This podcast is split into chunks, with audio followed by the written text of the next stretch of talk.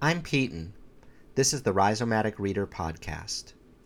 You are listening to my unedited conversation with Alan Thomas about Elizabeth Strout's novel, Olive Again. You can find the shorter, edited version of this conversation on SoundCloud, Apple Podcasts, Spotify, or Google Play. They are definitely using the microphone. I definitely can hear you perfect. And I'm so glad you're here. I'm glad to be here, and I'm glad this has been this this has been something quite a journey, Paul. I know. I know. I am so excited. It's really finally happening. And um, I listened to your first episode. I listened to the pilot, and then I listened to your first episode yesterday. And with, what are your uh, thoughts? With Caitlin? Oh, I really like. I really liked it. I really enjoyed it. I it was a book I would never probably get near, and it was like, oh, that's kind of fun. I didn't have to invest in reading it, but I learned some something about and one of your about, about the book and about one of your friends and exactly and and I it helped me to have a sense of okay, this isn't a performance. I'm just going to sit and talk to Paul, just relax and yeah exactly it's not it's not meant to be stressful it's really meant to be just like we're talking about this book we're talking about reading and i will edit. Uh, i will spend a lot of time editing away.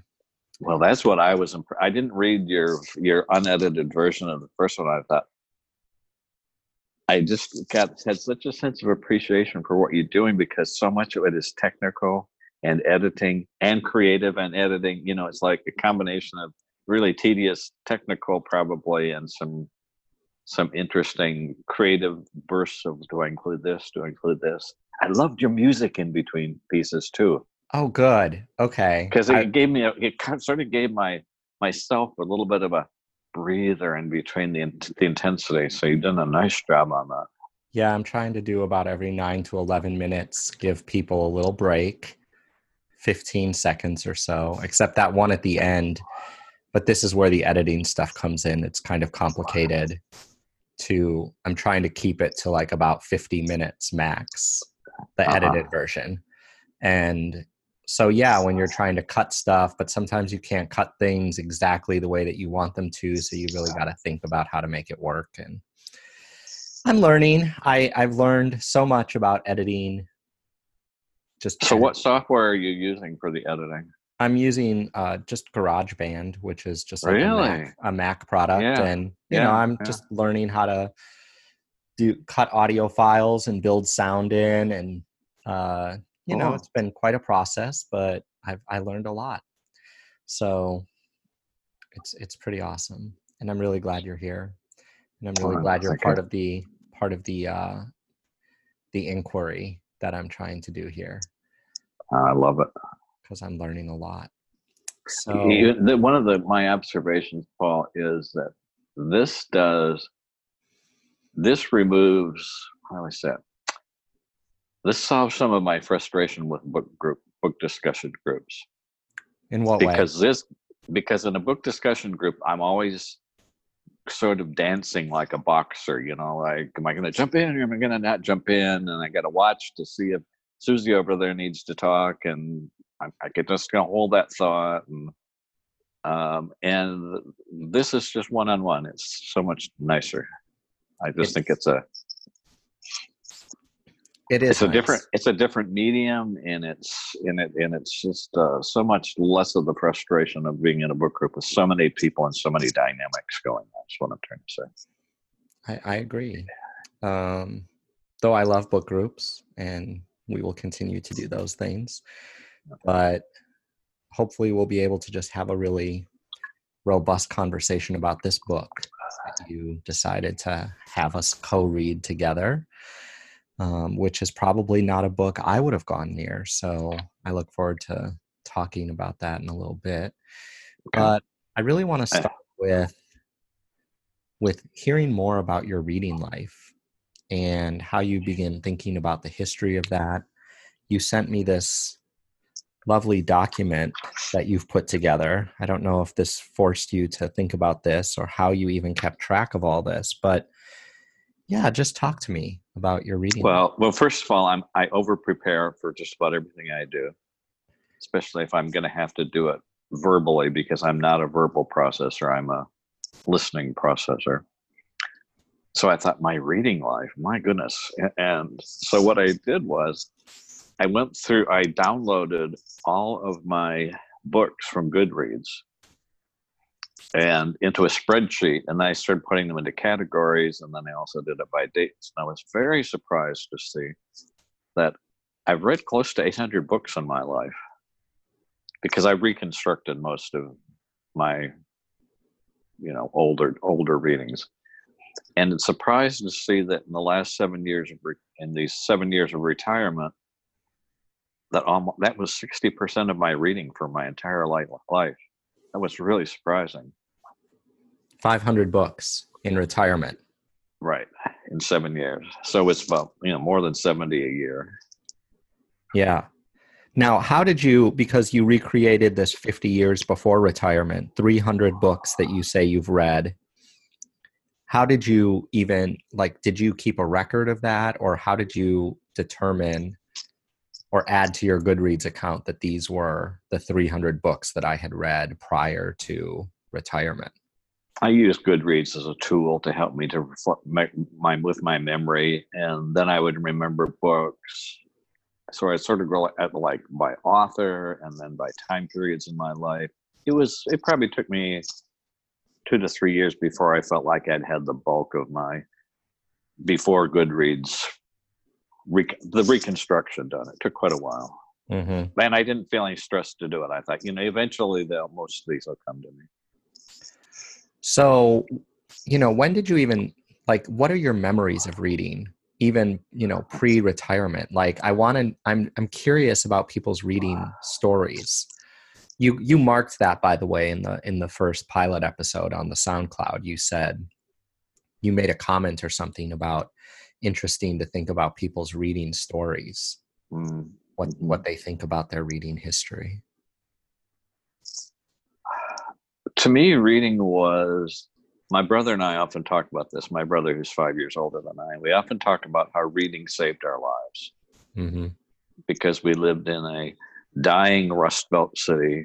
Um, it was a city. It, we talk about the conspiracy of silence. That people didn't talk about things in general, let alone difficult things or exciting or fun things. They just didn't talk. It was just boring.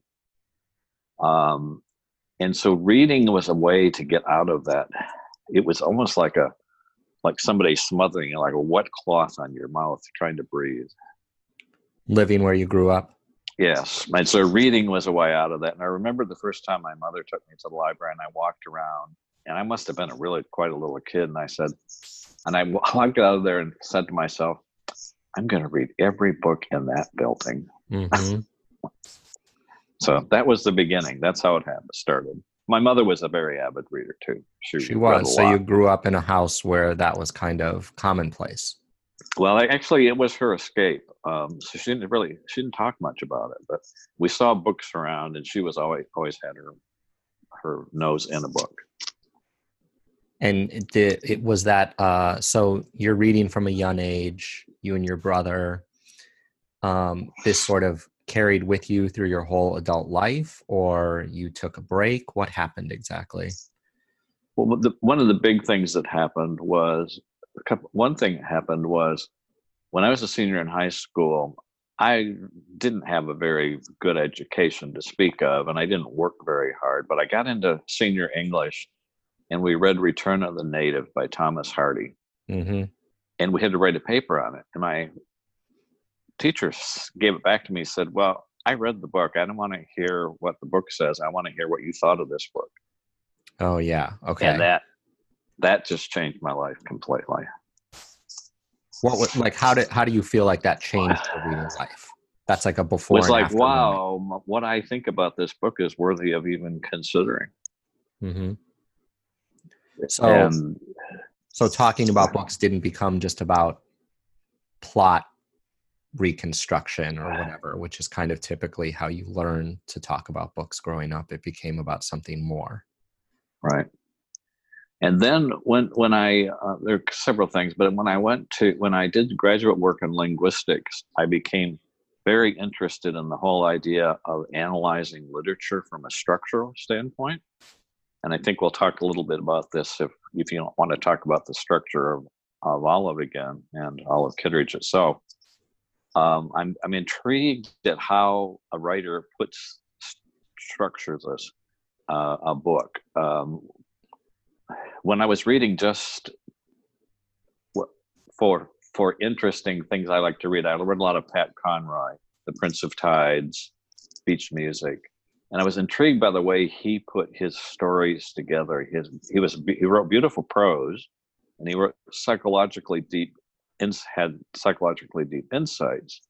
But I just really was fascinated how that was done, and I came up with this theory, which I'm still pretty feel strongly about I felt like he was a good writer, but I have a hunch that his editor, Nan Talese, was the one who pulled it all together and put it into a structure that worked.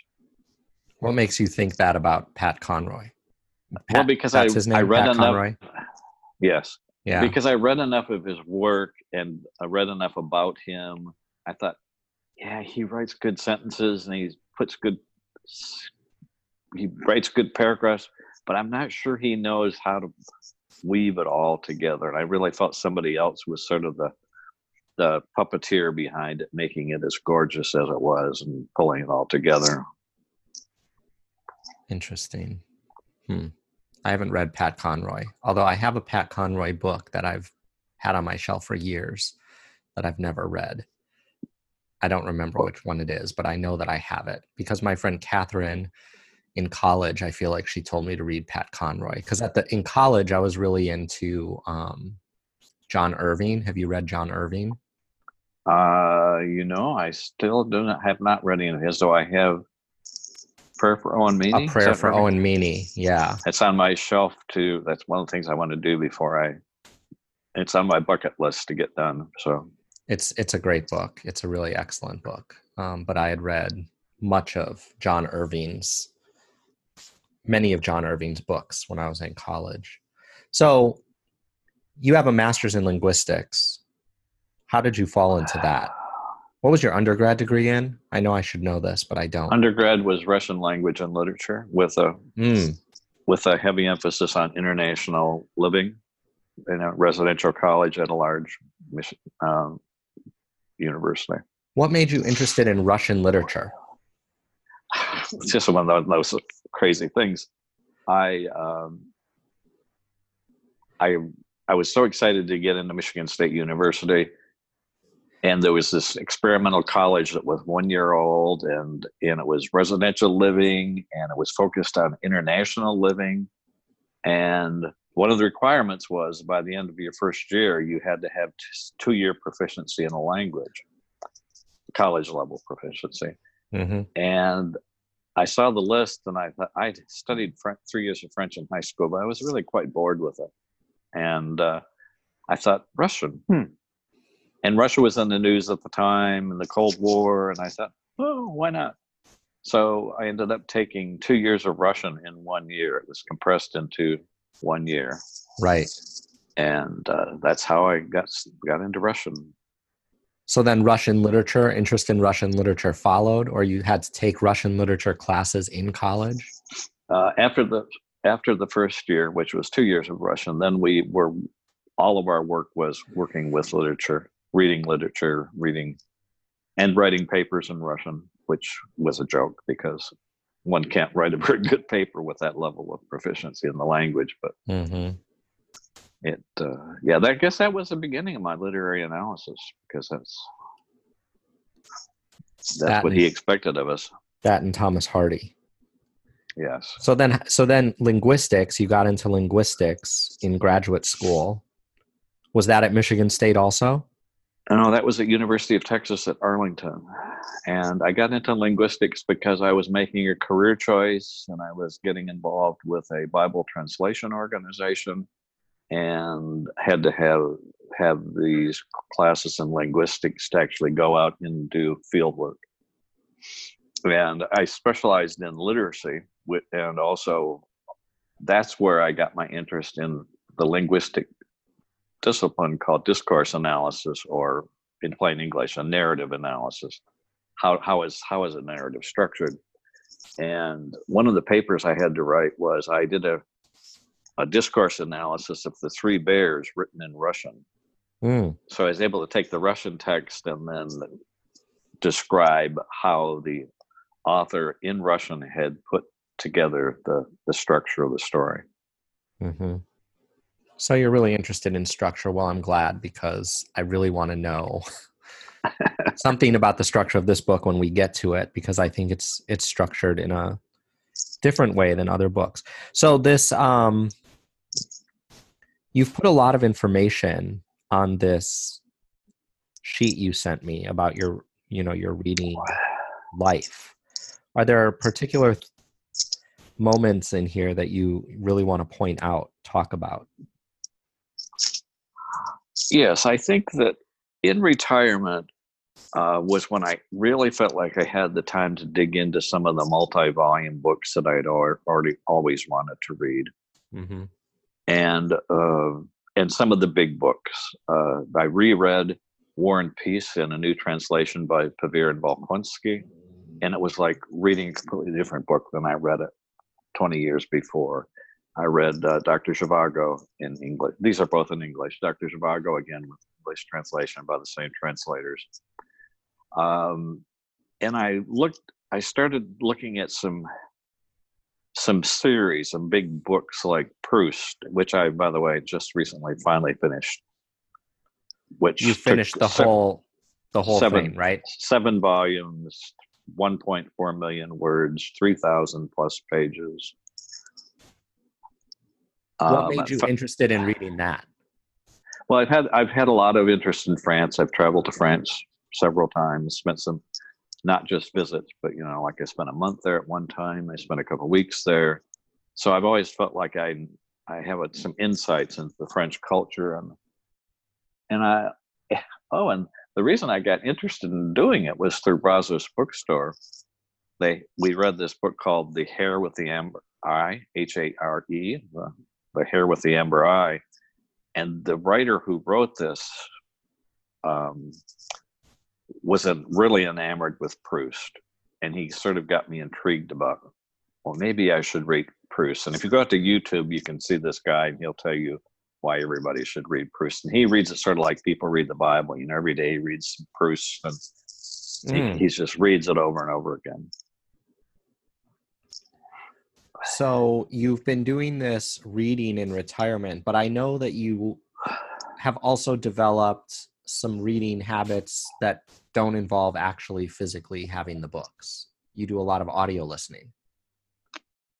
Is that is that true or not not true? Absolutely. Um, I'd say about, I actually have, the, I read about 40% of what I do is audio only. Mm-hmm. Another 10 to 15% is audio plus the book.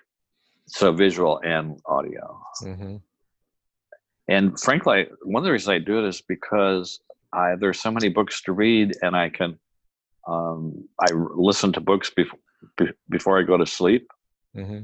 and some books are easier to read listening to them versus not like if it's a really complicated book or a complicated story then it's a little more difficult to just listen to in that way Proust. Did you listen to Proust or you read Proust? both Okay, so you were doing at the- varying degrees sometimes i would just listen to it sometimes i would listen to it and read it in hard paper but i do have all seven of the books and i did usually i'd say 50% of the time i had the paper in front of me 50% not Now, when you're listening to a book, do you do you just stay seated, or you're laying in bed, and that's all you're doing, or are you able to kind of mul? I mean, not multitask, but you know, are you doing multiple things at the same time? Perhaps. What do you? Maybe No, it I'm- depends on the book. I'm very, I very much don't do anything at all. hmm I'm usually horizontal. Um, and the, process I have is if I have paper, I have these page points, these little things you put on your to to mark the place because I don't want to stop and underline, but I don't want to lose that important thing that I wanted to remember later.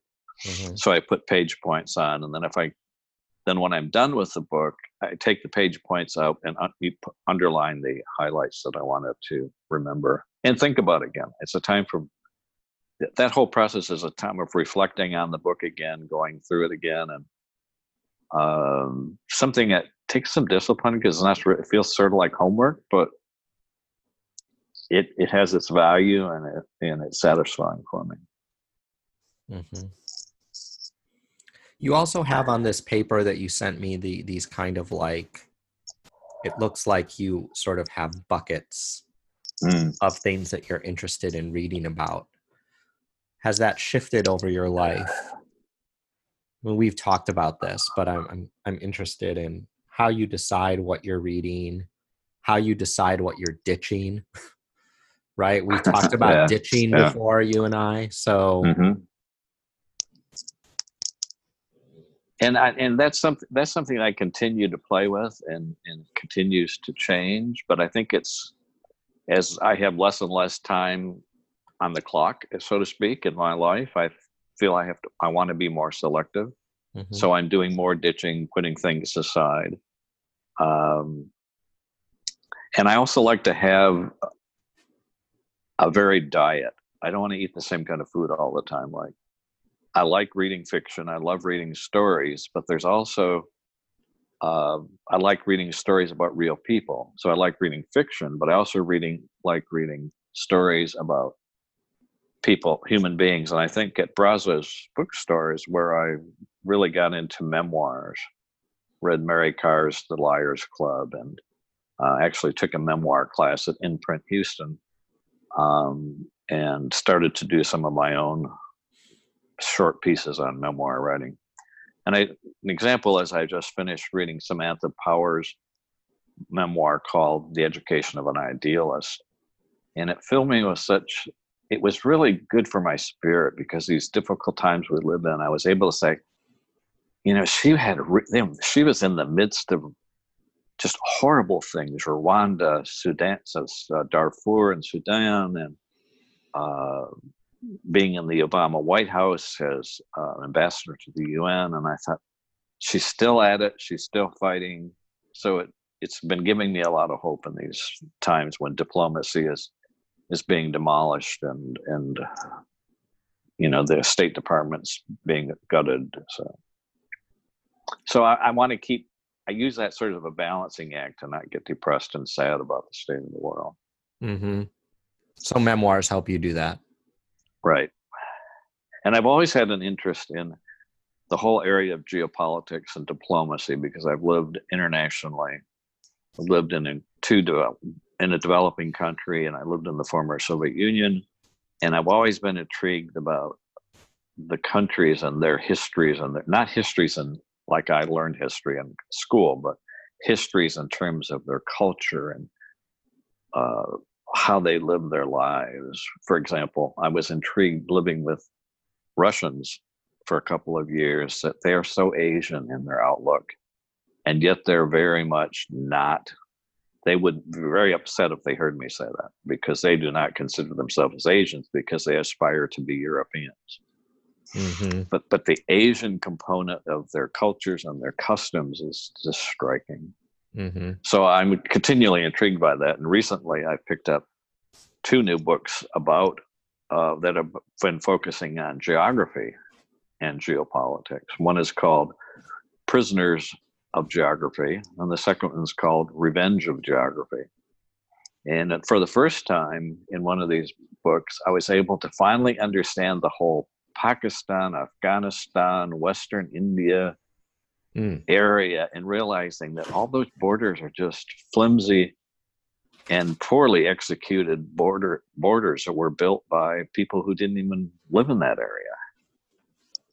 And it was like I finally understand what's going on in the Stan, Pakistan, and and, and Central Asia as well. And did the same thing for the Middle East. I thought I would. I gave up on understanding the Middle East. I thought it's just too complicated. It's too messy. And but once he he drew the what's going on geographically. It was a, sort of a key to a door to understanding this. So mm-hmm. I'm continually curious about cultures and um, conflicts and history. Yeah. And I and I have a new a new friend who I met who was a neighbor and now he's just living back in his home in India, and he's a uh, he's a historian. He's a academic, but he's also now chairman of the board of a major internet dash telecoms company in India. So he got an interesting combination of rural development plus bringing bringing technology to rural people. But anyway, he he brings together brings to me we have these conversations about history of India and the history of colonialism and post-colonialism and imperialism and I've had always had quite an interest in in India because I my first big book set was the was called the Raj is called the Raj Quartet by Paul Scott, mm-hmm. and was made into a, a mini series called The Jewel and the Crown, which was shown here on PBS. And uh, so he and I have had a lot of discussions about post colonialism, racism, caste, class. Um, he gives me a lot of insights about the present uh, leadership President Modi and uh, Prime Minister Modi in India. So I, you know, it's just such a rich life to, you know, have somebody who is on the front lines of this and who love, loves to talk about this. So he's been building. So this is creating a new space for me of the of the this whole India post-colonial cultural and culture and imperialism thing. So that's an example of how I fall down a rabbit hole and it becomes great fun and very enriching to just dig in and learn more, read more, think about it. Now, I'm I'm curious when you're going down in in this case like the rabbit hole of trying to understand let's say the geographic region of India, Pakistan. Uh-huh. Um you're reading histories, you're reading geography, geopolitics and fiction. That okay, area. that was what I was going to ask. Are you also do you also find that reading fiction helps you to understand something about those parts of the world? Absolutely. I I don't I don't like to just read it without. I I need the fiction. Mm-hmm. Paul Scott was fiction. The Raj Quartet was fiction. That's what got me started. Okay. And uh, and my friend has given me a couple of fiction writers who I'm looking into, and one of them very interesting was George Orwell. Oh, right. This is Burmese days, right? Yes. Say George more Orwell. about that. He said he well. He said, "Have you read George Orwell?" And I said, "Yeah, I read. You know, 1984 maybe." And he said, "Well, have you read Burmese Days? If you're interested in post-colonialism, you really want and colonialism, you ought to read George Orwell's first book, which was Burmese Days, about his time in Burma in the in the uh, British Army." And that's fiction or, it, it or it's memoir. Okay, it's fiction. Yeah, but it's based on his real life account or something. Right. Yeah. yeah I'm not sure how it's defined and technically. Mm-hmm. It is a mm-hmm. story like a fiction. Yes. So, any anything else you want to say about your reading life before we really dive into the book that you selected? I think that gives a pretty good pretty good beginning because we have so much to talk about with Olive, right? I think we have a lot to talk about. Yes, I really let's do. start with the structure since we were just talking about structure, if that's okay. Yeah, please tell me because about... you had a question about that. Well, well for... I'd be curious if you could could talk a little bit about how you think the structure of this book is because in the notes I sent you, you know, I I asked the question, what is this book really? It's not really a linear plot line. Some of the chapters I feel are like really like short stories, um, but they don't necessarily all directly involve the main character of Olive Kitteridge. I, of course, haven't read the precursor to this book, so I don't know if this. I haven't read Olive Kitteridge, which is the first book. I don't think I need to have read it in order to understand what's going on in this text, but I wonder if the structure has something to do with that. Um, let me just give a quick overview of how I approached this. I first heard how about Olive Kitteridge, the book, and I thought, oh, you know, and, and I don't know if I want to read it. I don't know, what, you know, it wasn't hitting my, you know, short list of things to read. But I found out that HBO had a mini series of Olive Kitteridge starring Frances McDormand, who is one of my favorite actors in the whole world. And so I watched that and I thought, oh, she's a very she's a very unlikable, difficult character. You know, it's like I don't think I'm going to read Olive Kitteridge. Um, uh, but then uh, Oprah Mhm. start restarted her book club, and her second choice was Olive again, and that just got me in. And the way she she handled that. As a matter of fact, I've watched Oprah's that episode three times now because I find it intriguing how Oprah did did it, and, and the author was in the discussion with Oprah. Uh, so that's when I decided I wanted to read Olive again. But meanwhile, in my book club here, I thought, well, I'll have the group read Olive Kitteridge. And we read Olive Kitteridge. So it was the first time I'd read Strout. So, you know, complicated direction how I got there. We read it, and everybody in the in the book group gave it no more than a three out of five. They just said, you know, it's boring. It was kind of choppy. It was uneven. It, you know, the structure was weird, and I agreed with them. This is the Uh, original book, right? Not Right, not- that's the original one. okay. And the original one, I'll be very clear on my on my criticism on this one because I can be a kind of a grumpy critic on way people do books. I felt like the publishers had taken several of Strout's short stories, jammed them together, and said, "Let's put them together and make a book out of them." Because some of the stories on Olive, the for the first one, Olive Kitteridge, are not real. Olive's barely in them. In one story, she's only like in one sentence. She's only mentioned as sort of an aside, and I thought, I don't like what this publisher, publish or or the author did. It's, it's it seems kind of cheaty and not very professional, and and yet there was something about this character who intrigued me, Olive. hmm And so that's why I would tell anyone that you don't have to read the first book. Matter of fact, if you really love Olive or you want to dig into Olive more, go back and read the first one, but read the second book because there's more more of a development of Olive as a person and some transformation going on in her life. I didn't Mhm. see much of that, if maybe if any, in the first book. Okay. So and and I even felt that with the second book, I felt the structure is uh, is a bit better. It's not as choppy, but there are some books that Olive's really not on the stage very much, Exactly. and it's like, hmm, hmm, why is this important to us? So, in my preparation for this our conversation, I just focused on the time on the key places where Olive was involved. Does that help? You know, Yeah, but I but this and I want to really do want to focus in on some of these places where Olive herself is kind of in the the space, but for someone who's not read this author before, I've not read her. This is my first time. Mm-hmm. Why do you think the book is structured this way?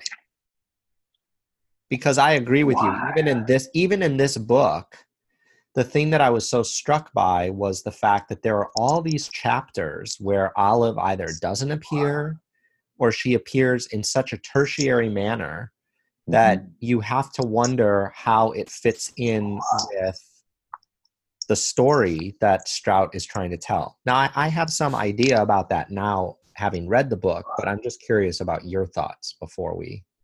Well, I'm interested in your ideas because I don't understand why she did this. I, though, as I listened to Elizabeth Strout speaking with Oprah, I think that Elizabeth imagines these characters and these stories, and they just sort of Olive appears to her and wants to be be heard from. and um, which is quite different from your traditional novel where you've got a plot that goes through.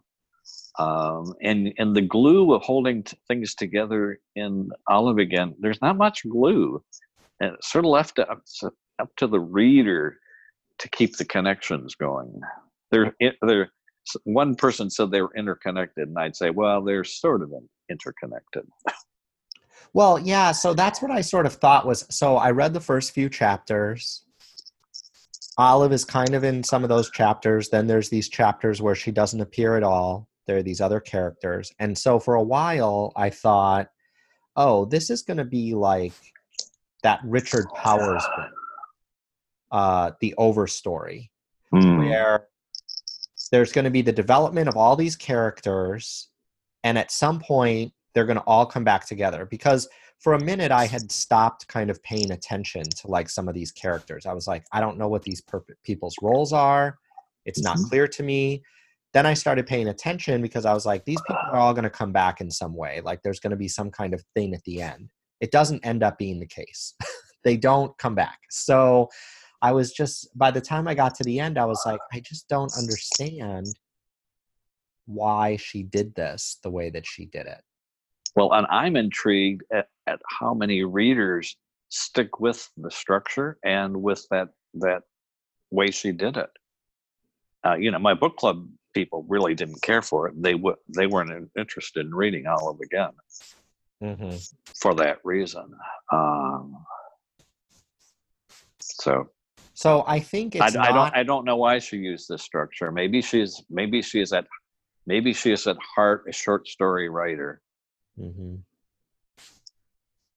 Well, yeah, and I she's think... a, and she's clearly an observer of hu- the human condition of human the humanity of people. That seems to be more important to her than trying to put connections and plot together. Oh, yeah, what I was going to say was it's not until I went back through because you know you and I we have a similar practice. You know, you underline all this stuff, you bookmark it, you do all this kind of thing when you go back through and you write it all down, you start to see something that emerges. And one of the things that I thought was just that this is really a book about, you know, provincial life, the everyday, the mundane, mm-hmm. the, uh,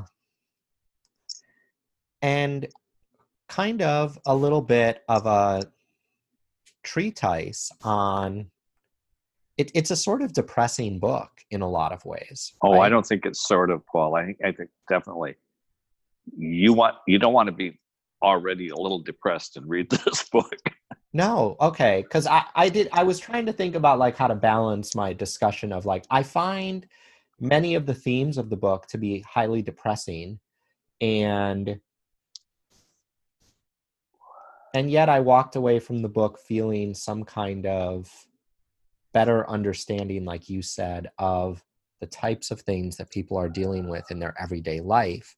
One of the things that I found super intriguing about the way that she tells these depressing stories is that she doesn't really harp on things. There are these mm. lines throughout the book that just sort of get dropped in. I, I call them the tragedy lines of the book. It'll be like, I can just, you know, I'm going to paraphrase some of these things that happen right? Sure. You know, there's a line something about like, oh, she was never really the same after her son stabbed that woman 29 times. And it just gets dropped in, right? There's like a story where, mm. oh, okay. or there's like this story about this man who loved this other woman, was married to this woman. The woman he actually loved went and sat down in the middle of the freeway, got hit by a car, and she committed suicide, right? So there are these like there's a way that she structures the stories that smacks you with these really terrible things that people have had to experience and then she, she, but of, she doesn't doesn't dwell. I like that your insight on that paul she, she, doesn't, doesn't dwell. dwell right it's like she just moves on. And she just it, it, she just kind of like helps you to see like oh yeah people die. People uh, soil themselves. People mm-hmm. get hit by a bus. They i mean there's all these things that happen to these characters uh, people go on antidepressants they have affairs they do all this kind of stuff and despite all that life just goes on. The seasons change the light changes you know everything just keeps moving forward so to speak and how people deal with it is kind of their own business i guess. Well i've i've really struggled with depression most of my life so i'm i'm really on alert to make sure i don't pull myself into that down into that hole mm-hmm. but i think that what strout does is that she she i didn't i didn't have that problem because i there were two things that helped me one was way she wrote beautifully about nature Mm. uh, and she took me back to my days of growing up as a kid in a in a rural setting and the seasons and the colors and the Yeah. smells and winter and the coldness of winter. Um, and the other thing was her the use of humor. There's something brilliant about um, the fact that olive never really uses horrible language but it's all coded. Like instead of using the Lord's name in vain, she says, "Oh Godfrey," or "Hell's bells," or hell's bells yes Yes She has these things that you know that she del- she probably delivered them with like, you know, with the expletive language we'd have today, but with the same vigor and probably the same effect. But there was it's just I don't know what it did. It just kind of helped me from staying in a trough of depression and sadness for these people. Yeah, I didn't. I I agree with you. I don't feel uh, depressed for them. I feel like people were moving through their lives, and I don't actually dislike Olive. If you had just read this book, what would your relationship be to her as a character? Well, Olive saved herself in this book because Olive began to become a little more self-aware, little by little, Mhm, and she became started to be admit that she had messed up. Mhm. So she was she was uh, eh, because when I read the first book, I didn't like her, and I thought, why do I want to waste my time reading about this terrible character? I felt like I became like Olive, judgmental, critical of her, saying, you know, you're just judgmental, you know, you're interpersonally aggressive, you're a bully, you know, you're an unkind. I mean, I actually sat down and made a uh, sat down with a, a piece of paper and wrote down, you know, pluses and minuses about Olive. And, uh, you know, like she's strange, she's prickly, she's wry, cantankerous. Uh, I I wrote down she's sometimes brutal. You know, She's really brutal in the way Oh, she she's handles very people. brutal. Mhm, Uh, very she's brutal. not self-aware. And then I wrote, "Is she mean?" Question mark. And that's when I stopped and thought, I don't know if she's mean or not. I don't know if she's intentionally mean. I just think that's who she is. She's just Yeah, I wrote well down that. I wrote down that she's sardonic. which means it means like she's sarcastic and somewhat bitter right she comes that's it, huh? across she comes across as bitter but the That's reason i good word. chose the word sardonic is because her bitterness to me was endearing hmm, i wrote down endearingly bitter about life's disappointments and endearing, know- meaning that you you thought that she was a little bit lovable in the, in the mix of it all. You know, I really, I really did. And I think that I, I realize that in the book, she's going through this kind of self transformation issue. She's obviously an old woman. She's looking back on her life and having these moments that we all will probably have at some point where we're trying to evaluate what has become of our lives. What have we accomplished? Were we good people? Were we bad people? And there's all these relationships that she has to look at that through, including her two husbands, the relationship with her son, Christopher, Mhm. um, things of that nature. But I just found her to be just kind of likable, despite the fact that she carried all this bitterness with her. Because I don't know that she was conscious about her bitterness. Yeah, I, so I would agree with you. I think that she'd be surprised if somebody came up to her and said, Olive, you're a bitter, angry person. Maybe not Right. the angry part, but I think she would be surprised. Like, no, I'm just telling like it is. I'm not angry. I'm, you know, you know, the typical story, you know, the person who, who says, you, you know, you're really angry. The person goes, I'm not angry. and it's Right. sort of like all of it is. So, you know, I rather quite like her actually. Um, though I find the, I don't want to necessarily go here right now, but I, I do find the last page of the novel to be really, you know, quite, quite difficult Mm. in terms of where she ends up as a character. Um, because those last two chapters in particular are really, she really goes through some things, I would say, that aren't written about in a way that's like, it's tragic what she goes through. Um, but they aren't written about in a way that makes it seem like you would necessarily sympathize with her. I don't know. I wonder, Paul, if it's. I just this just came to me. I wonder if it's like. I don't think you've had this with your parents yet, but I wonder if it's like having a parent who is going through the last stages of their life, hmm and it just gets messy and ugly and sad. And maybe that that seems to be how she wraps up the book. No, it is. It is how she wraps up the book. I mean, think about all the things that happens, and I'll just, you know, since this will probably get cut into the edited version, I'll just tell people we're going to say things about what happens in the book. So, yeah. um, you know, she has this heart attack. You know, she ends up having to go through this. uh, I mean, actually, I find these parts of the book about what happens to your body as you start aging. I mean, I'm not that Mhm. old yet, but this this whole thing about you know the fact that she she says she soils herself, her bowels pretty consistently release themselves when she's not in the bathroom. Um, Yeah, there's a little bit too much information there, isn't there?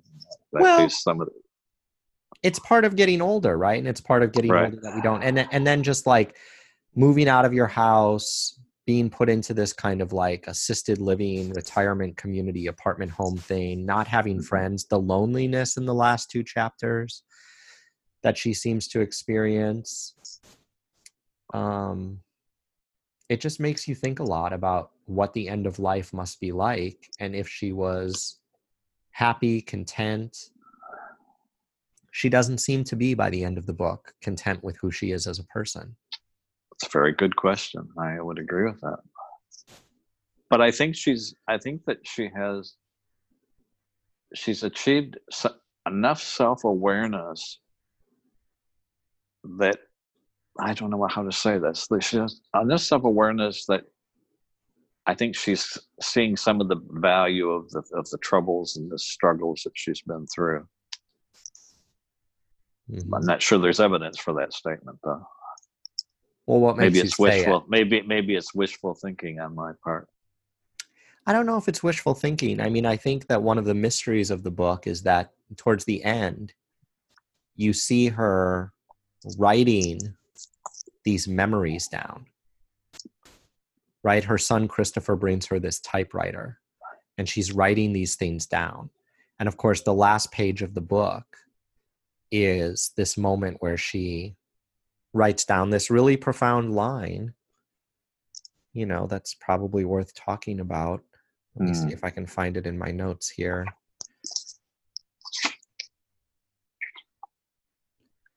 It was in my quote too, wasn't it? i think that you do have this quote. Let's let's talk about this.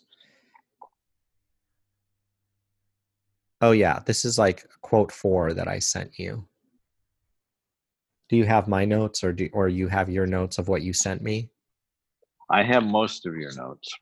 okay Uh, My print, like always happens, right? My printer ran out of ink just oh sure on which is why she wanted a which is why she wanted a typewriter right yeah, yeah. well this is uh i'll just read this quote that you sent me Sure. I, it, on my notes it's quote four Okay. um because i think this is important to talk about, you know. And so she sat watching the sky, the clouds, the clouds high up there. And she looked down then at the roses, which were pretty amazing after just one year. She leaned forward and peered at the rose bush. Why, there was another bud coming right behind that bloom. Boy, did that make her happy, the sight of that new, fresh rosebud. And then she sat back and thought about her death, and the sense of wonder and trepidation returned to her. It would come. Yep, yep, she said. And for many more minutes, she sat there, not even really knowing what she thought. Finally, Olive got up slowly, leaning on her cane, and moved to her table. She sat down in her chair, put her glasses on, and put a new sheet of paper into the typewriter. Leaning forward, poking at the keys, she typed one sentence. Then she typed one more. She pulled the sheet of paper out and placed it carefully on top of her pile of memories. The words she had just written reverberated in her head. I do not have a clue who I have been. Truthfully, I do not understand a thing. It's on page 249 of the Kindle edition. I think it's like page 289 of my edition. So, you know, a lot of what this book deals with, Alan, is is coming to grips, coming to terms with our own demise, our own mortality. Mm-hmm. Does it make you think about that at all?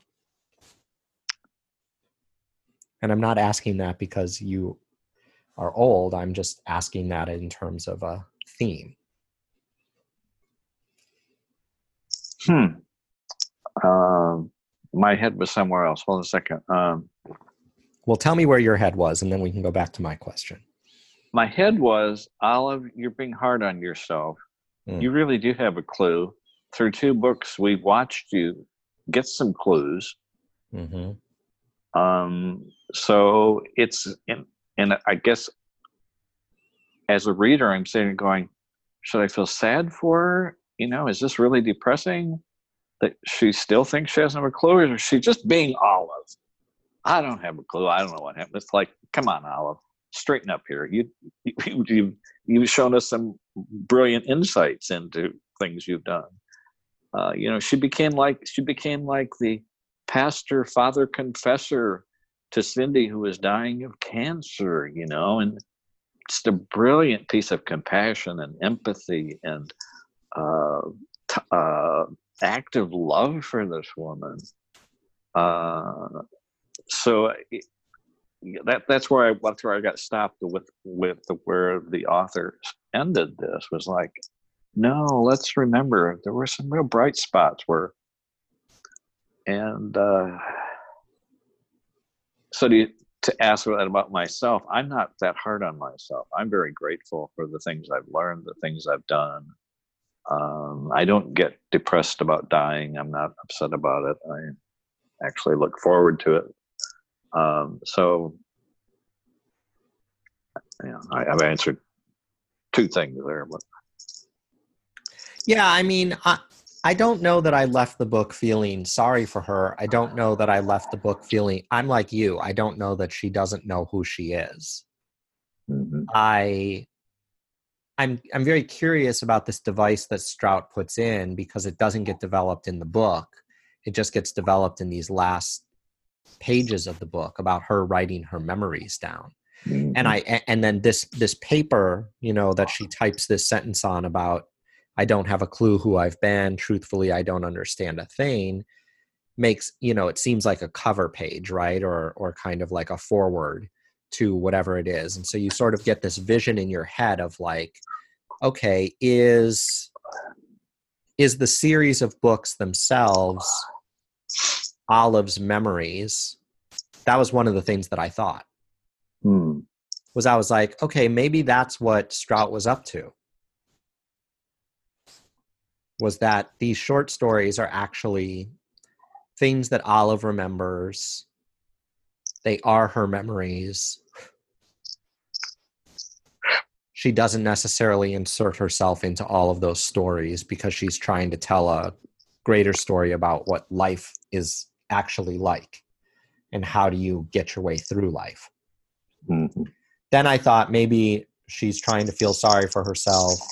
And when her son Christopher, after she dies, reads these memories, he'll somehow have some greater understanding about his mother because this strained relationship between Christopher and his mother is something that seems to be a theme in the book. So Mhm. it can go lots of ways. You could read it lots of different ways. I agree. But death, death in and of itself is a theme in the book. Just you know, you you bring up this this uh, quote about this chapter with Cindy, and I think Mhm. this is one of the chapters. Yeah, your first two quotes are actually from this chapter. One has to do that. The chapter is called "The Light," Uh-huh. and uh, talk a little bit about why this chapter moved you so much. Well, I, I I I described that I felt like this was a new olive. This wasn't an olive I had not seen before.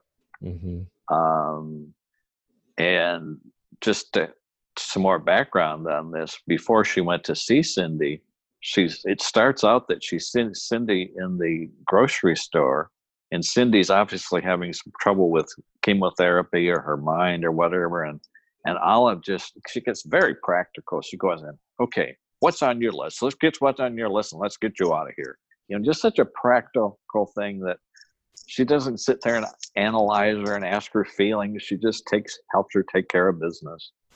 But then she follows up on it and goes to see Cindy and and goes to you know and just sits down with her and lets her talk about dying. hmm And Olive is honest about dying. She said, "Yeah, it's going to happen to all of us." Well, and in fact, she says that she's scared of it Yeah. To ease Cindy, right? To be like, it's okay if you're scared.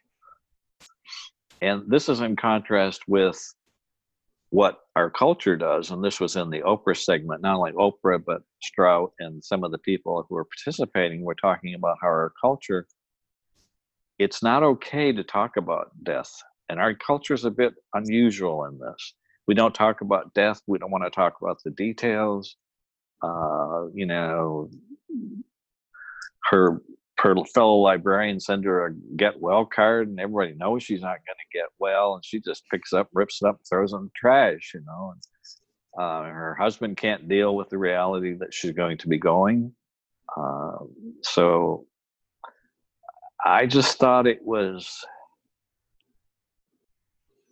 i think it was who strout who had said when she was writing this she said well she said after she wrote this bit she said well look at you olive you're growing up a bit.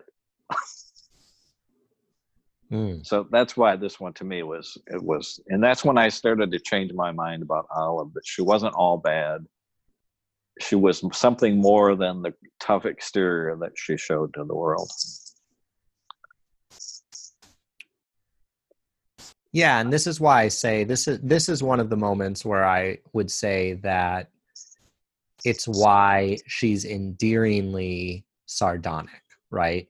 Mm. Because you do get to see this side of her that is clearly compassionate, clearly not just about the pragmatics of life, toward this this woman I think also this comes up for me in the chapter titled The Poet, where she really worries that this this poet who is from her hometown, right, that she had had breakfast with or whatever, and Uh-huh. had clearly taught math many years ago and stuff.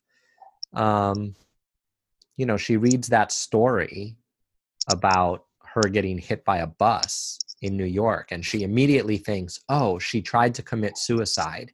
And she gets very nervous that that the poet tried to commit suicide. It turns out it was just an accident, of course, right? But you Mhm. see these like little moments of empathy in her that I think are really fascinating. And it turns out she's a liberal. That's another part of the book that I find really interesting. And that surprised you?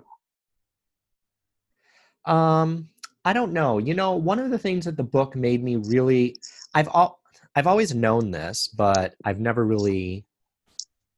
Maine to Mm. me is like an intriguing place in our country, right? It's, I don't know much about Maine. I I picture it to be this kind of very rural place, but I know it's also one of these places that electorally like some it's like a flip-flopper right? Like sometimes it's conservative sometimes it's liberal. Um it just makes me want to go visit maine. Like the book is just about the state of maine and i don't know anything about that place. Well, it's interesting you bring that up because that I want to go back a bit. Let's come back to that in a minute. I did want to just say to wrap up Olive and Cindy. What I thought was brilliant about that part was that Olive did the best that any good qualified professional could do Mhm. with with helping and the Christian circles they call it ministering to Cindy Mhm. but she didn't use touchy feely words and she didn't use therapist talk. Mhm. And I just thought that was brilliant. Mm. But on, on Maine, the first quote I had was I felt that Mhm. that Strout's use of nature and Yeah. the seasons, which we talked about a little bit before, was to me like a it was like a uh, breath of fresh air and a breath of Mhm. survival. You know that we get all these things that you talked about as well. You know some of these really grim stories and sadnesses and and awful things happening, and then you read this thing about uh, what she should have written about was that light in February, how it changed the way the world looked. People complained about February. It was cold and snowy and oftentimes wet and damp, and people were ready for spring. But for Cindy, the light of the month had always been like a secret, and it remained a secret even now because in February, the days were really getting longer, and you could see it if you really looked you could see how at the end of each day the world seemed cracked open. An extra light made its way across the stark trees and promised, it promised that light, and what a thing that was. And Cindy lay on her bed. She could see this even now, the gold of that of the last light opening the world.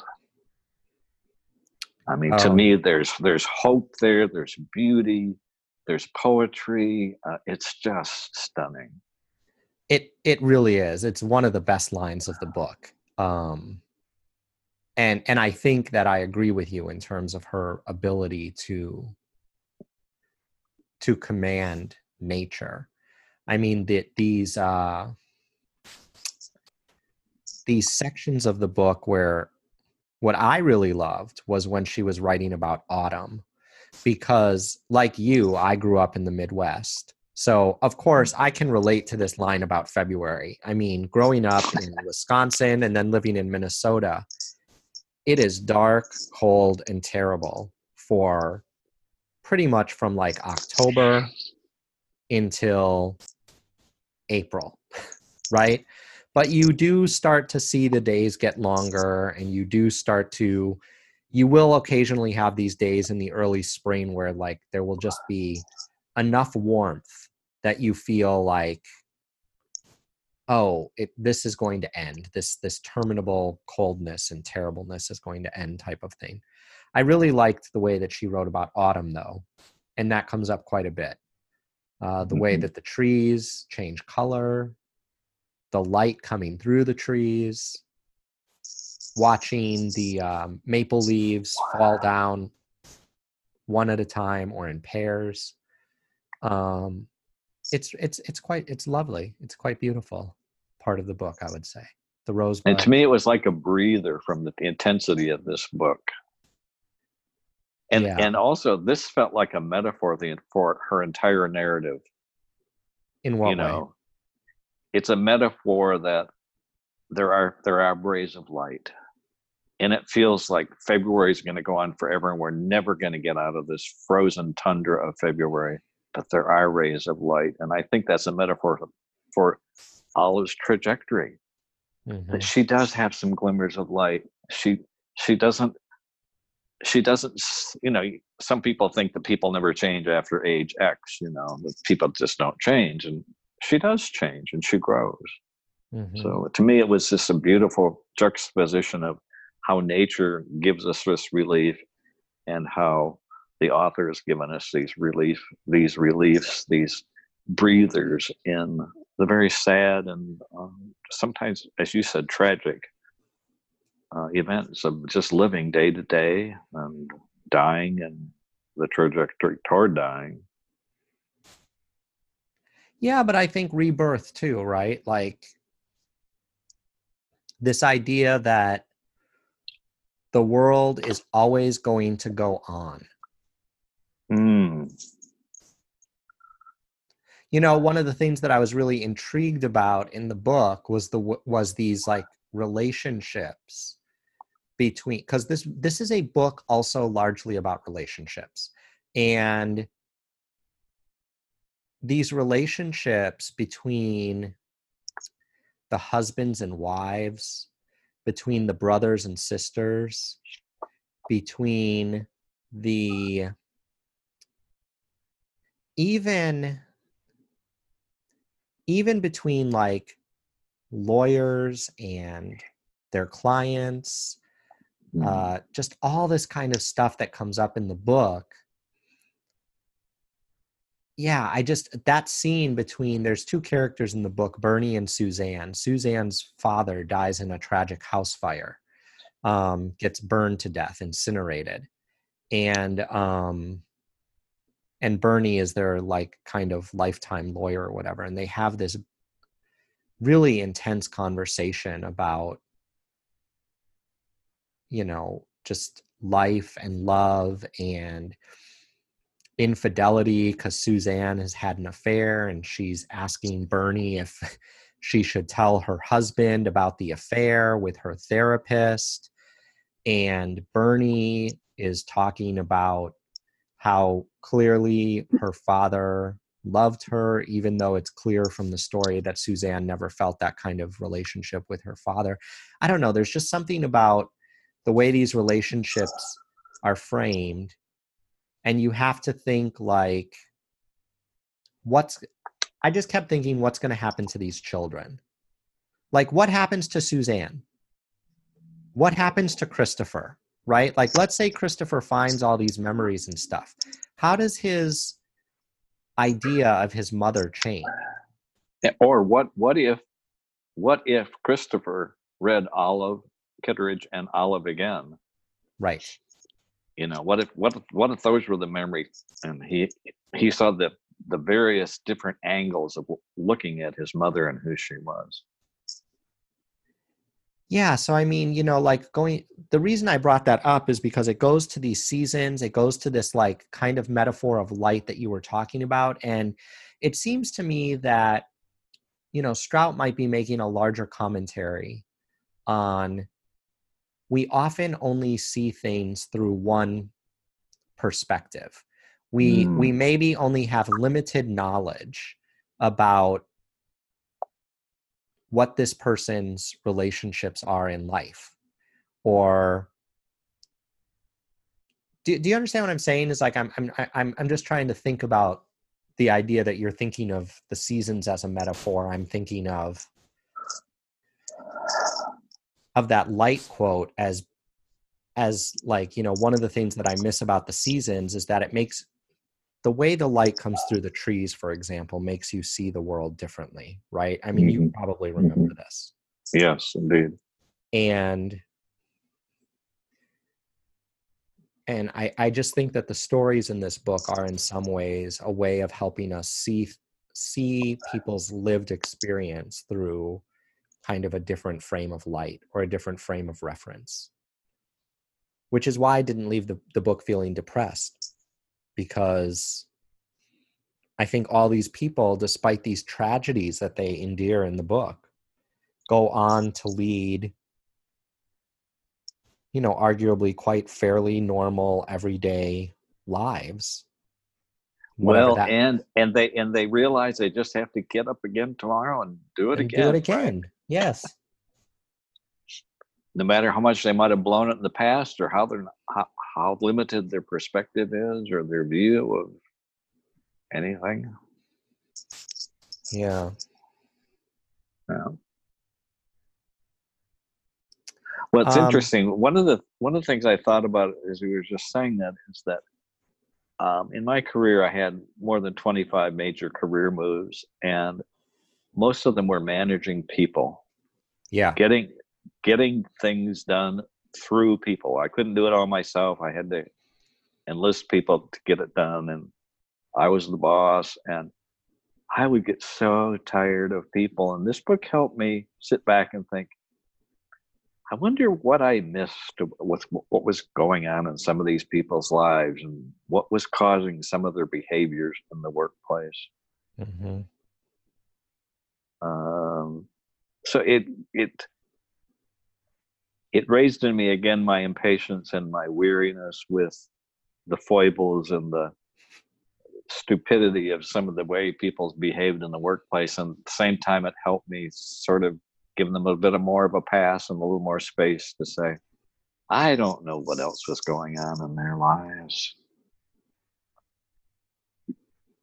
Yeah. I think that's a good point. We don't know if someone's been unfaithful. We don't know if someone has a partner that's dying of cancer. We don't know if Right. somebody is dealing with a Oh, like I mean, you know, certain societal issues do come up in the book, like the opioid crisis, for example, right? I mean, like it's it's very subtle, sort of just sneaks in there, but like people's drug addiction problems comes up in the text. mm-hmm. Um, yeah. I was um this goes a little bit to kind of the political undertone of the book, which is not not totally strong. Um but but there are moments when you think, hmm, this makes me think of structure also. um so I'll glad tie you brought that together. up that was what that was one of my quotes that i want was yeah really well that's why i want to get to this quote about that you put up uh because i think it's an important part of the book. So t- tell us about this quote.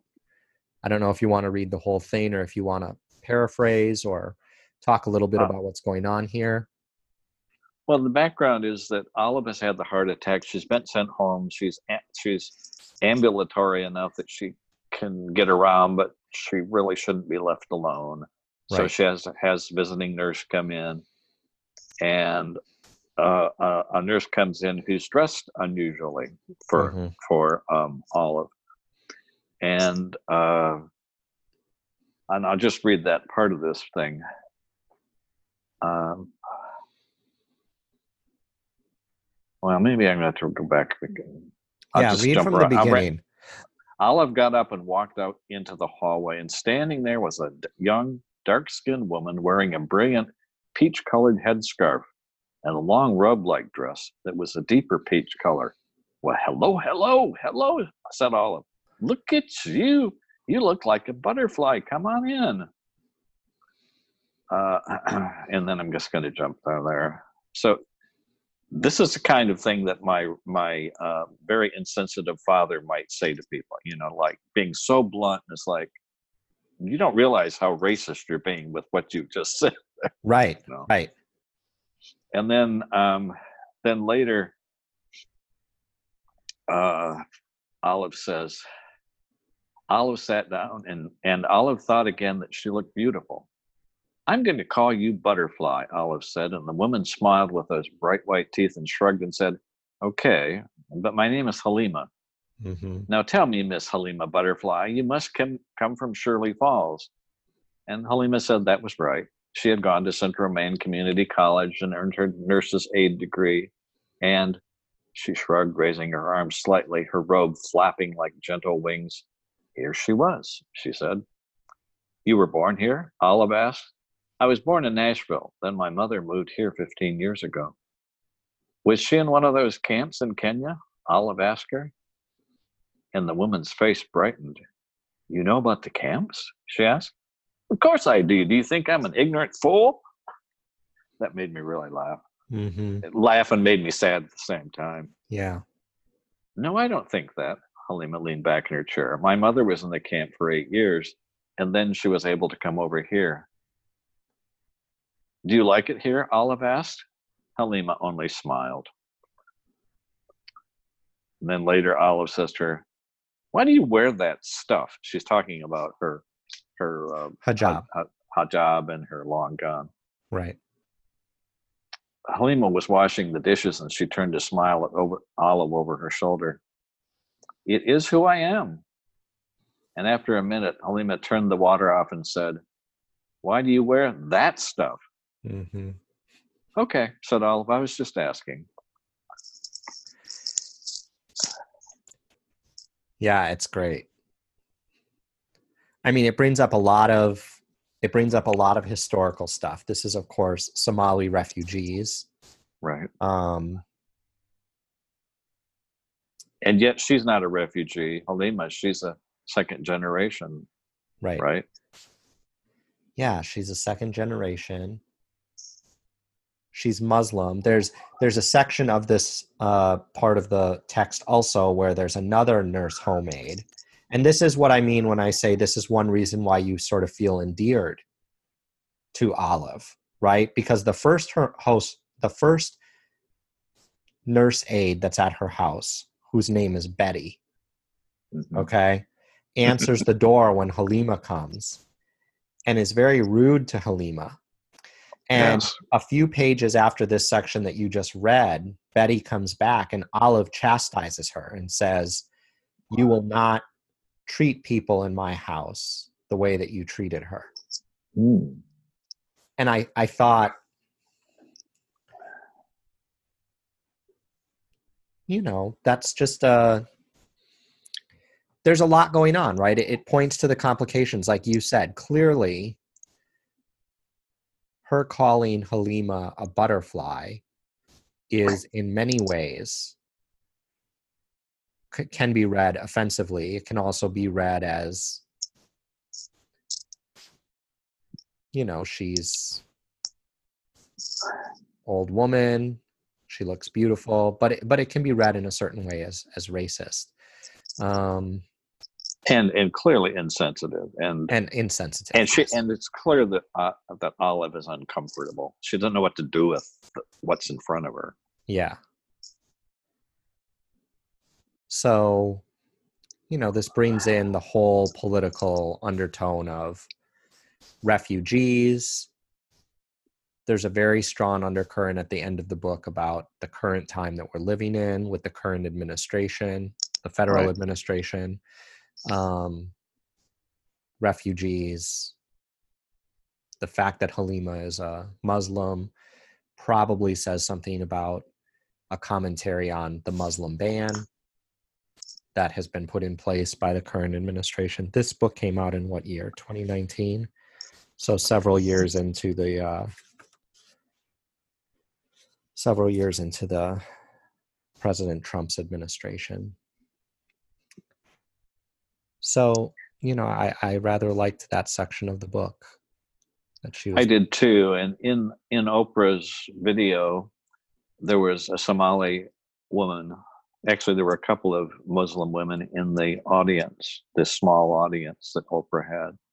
And the woman, the one woman I'm thinking about, was dressed in not as in peach, but she was dressed in quite dark colors, and she had the hijab, hijab and the, the long robe. And she thanked Elizabeth Strout for uh, seeing them because there are a lot of Mm. Somali refugees in Maine. And she made a point that, you know, Maine is not a very diverse place. and she really appreciated being seen. And Elizabeth Strout also mentioned Somali refugees in her book called The Burgess Boys. So I think Strout has a real heart for wrestling with the people the white people, if you will, the the natives of Maine or wherever she is, that of dealing with quote the others coming in and how they're they they they find it difficult.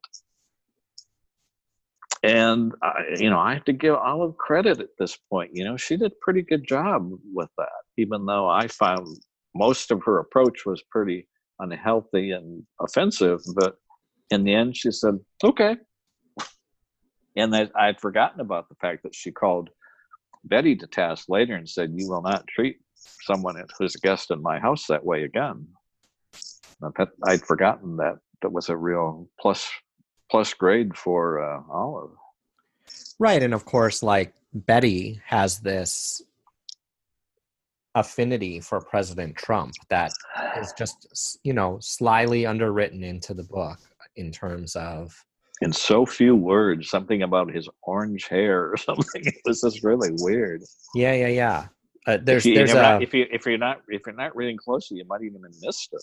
You you would miss it i think. Yeah. Yeah. Um so i i, I really i really liked that part of the um the book quite a bit. I have a I like few what other you had this i've been thinking again about what you said about relationships and that that is really true so much of the book is really it's linked to troubled relationships most of them were troubled I don't know if they were troubled or if they were misunderstood. See, that's Or one just- of the things that I was no- grappling just- with. or just normal oh misunderstood that's an interesting question Because this is really what I was thinking about with a lot of these relationships, the way that she writes them. It seems like most of these people in the book have some sort of problematic relationship with somebody, mostly family members.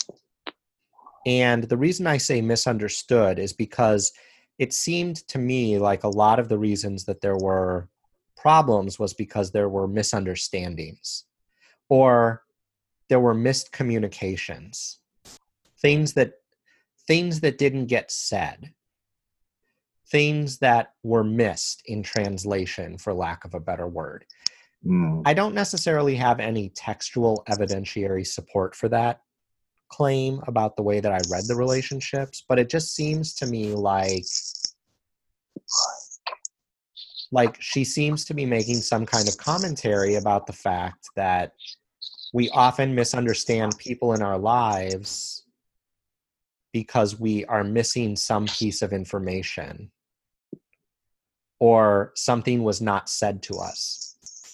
Right? Like i'm thinking specifically about this um I'm thinking specifically about this like relation or this scene that I don't know why this scene in particular feels felt so powerful to me in the book, but the scene between Suzanne and Bernie. Uh-huh. Uh, Suzanne's father dies in this tragic house fire, and Suzanne is some kind of she's a lawyer of some sort in New York City that's another thing in the book there's there's this thing about the difference between the rural and the urban but we can talk Mhm. about that if you want to um but suzanne has this moment where she's asking bernie ah. if bernie thought her father was proud of her and bernie says something of like you know i know your father was proud of you and then she says but did he ever say it? Right?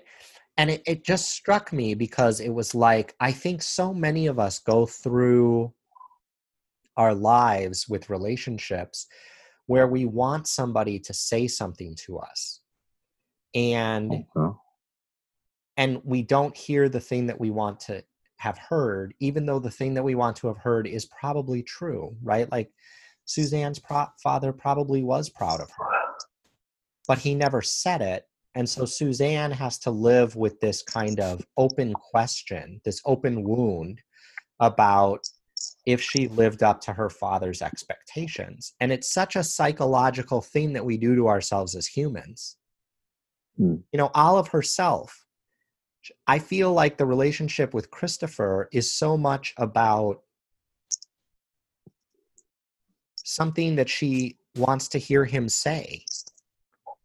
And, and, and I wondered if the thing that she wanted to hear him say was that she was a good mother. Because there's this Mm. whole scene at the end where the remember she has the heart attack, she's with the doctor, and there's this dialogue between her and the doctor, and the doctor says something to her like, You must have been a really good mother, Olive. And then she says, Well, why do you say that? And then the doctor says, Well, your son calls here every day to check on you. And Olive seems sort of flabbergasted by that, right? Uh-huh. So I guess the book really made me think about what are the things that we want people to say to us that they don't say to us. That's an excellent question, Paul. And how does it end up kind of steering the direction of our lives in certain types of ways because we psychologically can't bring ourselves to ask the question that we want to ask of the people closest to us in our lives maybe because we're maybe because we put up walls defense mechanisms we, we're not prepared to hear the answer.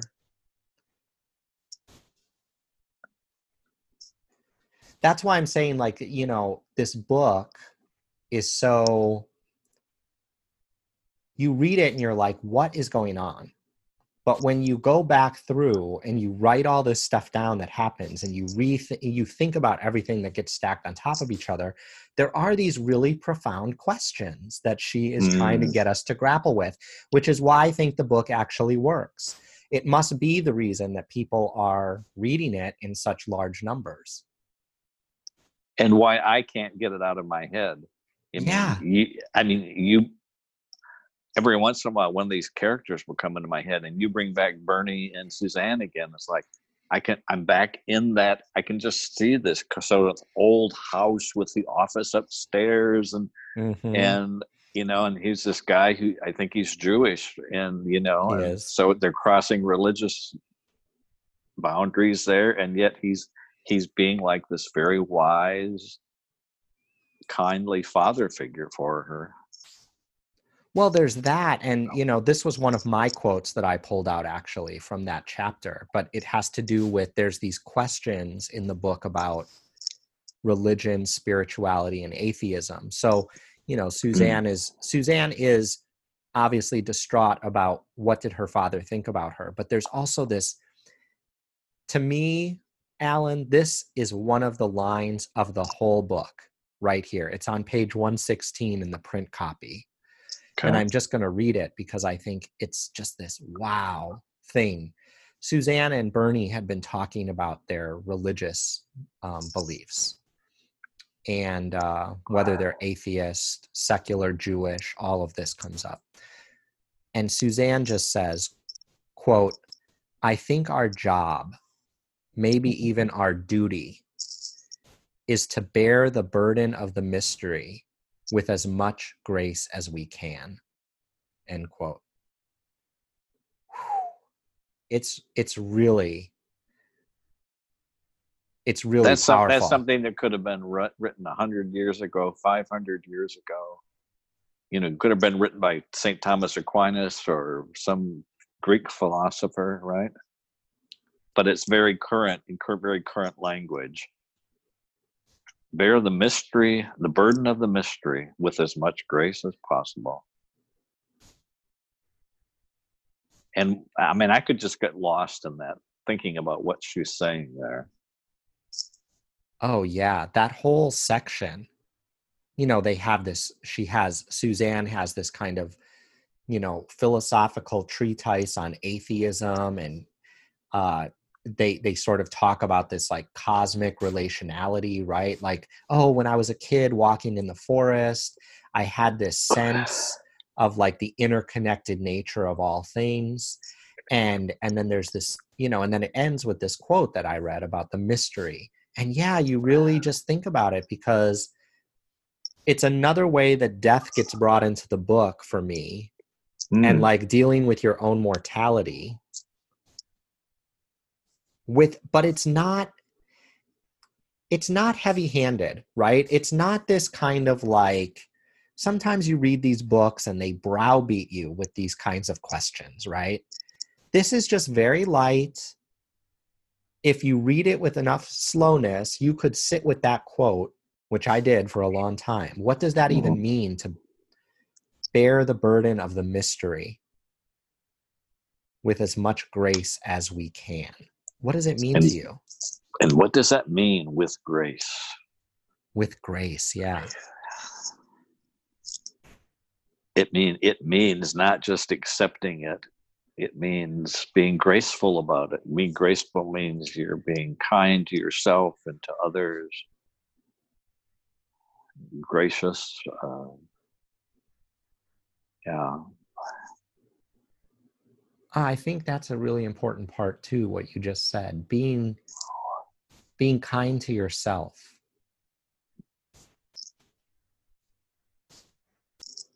Because again going back to relationships i think so much again so much of the way that these characters are written there there's also the there are the things that are left unsaid between the characters. There's also the way that there are things that people did to other people that Mm. that either get buried or that do not get carried with grace, right? I'm thinking about this.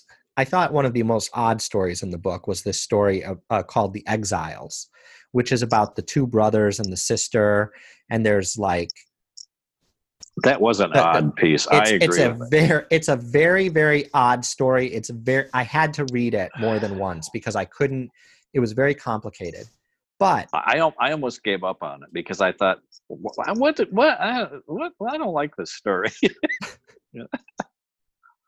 But at the center of that story is this terrible situation where that clearly there are these two brothers, and one of the brothers accidentally killed the father by releasing the clutch on a car, and the car ran the father over and killed him way back when they were young, right? Just th- let me inter- let let me inter- inter- interject here. This is the story of the Burgess Boys, one of her earlier books. So You've read the Burgess Boys. You've brought it up several times. Have you read it? Yes. That's we that's actually- the story of that book. Well, that's yeah. It's those two boys. So they're reappearing in this book, and I'm reading this, and it had been several years since I read the Burgess Boys. I thought, wait a minute, something's going on in my subconscious. I know something about the what? what who are these people? And then it finally dawned on me that it was the Burgess Boys. Oh. Well, then that brings up a whole different question about why the book is structured the way it is. Well, I think she she doing- had, I think I think that the Burgess boys probably knocked on her psychic door and said, "Hey, we still have some things to talk about here. We want- we're we need to we need to be involved here." And I think that's why it's sort of just uh, it's awkward and a bit. Uh, it's just not. It just seems out of place to me. Yeah. I mean, Again, back to the structure, how stru- structures her books and well, if you want to, you, if I, if you're like me and want a nice tidy structure, you're not going to get it in this book. well, it makes you think about, I guess, like, and I don't know because I haven't read any other Elizabeth Strout books, is there are these authors who work across multiple books to hmm. develop characters. And really, the only way to understand their project is to read their full everything they've ever written in order to understand what it is that they're doing. So I don't know if that's what she's up to as an author. I'm not sure. But the but the thing with that story was just the fact that like obviously one of these boys had carried this guilt around thinking he killed his father for like a long time, decades. And then it was only after the other brother admitted that he was the one who had accidentally popped the clutch And blamed it on his little and brother. blamed it on his little brother. And then they don't seem to have any sort of animosity towards each other. In Mm. fact, it's, you know, Jim in that story is this kind of like depressed, you know he's on antidepressants he lives in the city there's there's all this kind of stuff that's going on in that story and um and is a i think he's even dealing with having an affair and Yes. bob is like bob says something that i th- just thought was so insensitive. Uh you know he said oh just get over it. Like you know you just this thing happened and you need to just you know deal with it and get over it and all this stuff but this was about the affair. And um i don't know. I just thought it was a weird story about the way that people have relationships with each other And you were talking about things, doing things to other people when you were talking about this story. What were you asking there? doing things to other people i just think that like sometimes in life we do things and we don't always like we either carry guilt about those things when there might not be any guilt associated with it or any Mm. need for us to carry guilt associated with it or we don't carry guilt about something that we did. It never gets talked about to us right? People live their whole relationship with us without addressing the thing whatever the thing was. And and it just always it, it's like there are these unresolved issues that we all carry around with us all the time. Another example of this in the book is like towards the end the, the very last chapter when she meets her friend i think her friend's name is isabel. Yes. and Isabel recounts this story of when when she was a mother, a single mother, and her daughter got pregnant from her school teacher and she went into the room uh, she went into her daughter's room and she cut off her hair oh, as wow. Oh, how punishment. br- do you remember brutal. this No. Oh, I, brutal.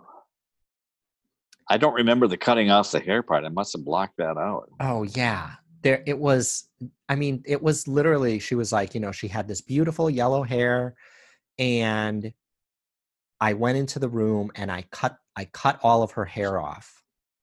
And you know, Olive was like, you know, for lack of a better word, well damn, you know, like that seems like a very vicious thing to do or whatever. And then Olive asks her, "Does your daughter did your daughter forgive you for that?" Hmm. and she says oh yeah my daughter's perfectly lovely and you know her grand or you know the granddaughter is also clearly quite accomplished like it's you know it's a child born of sin but all this kind of stuff so Mhm. Mhm.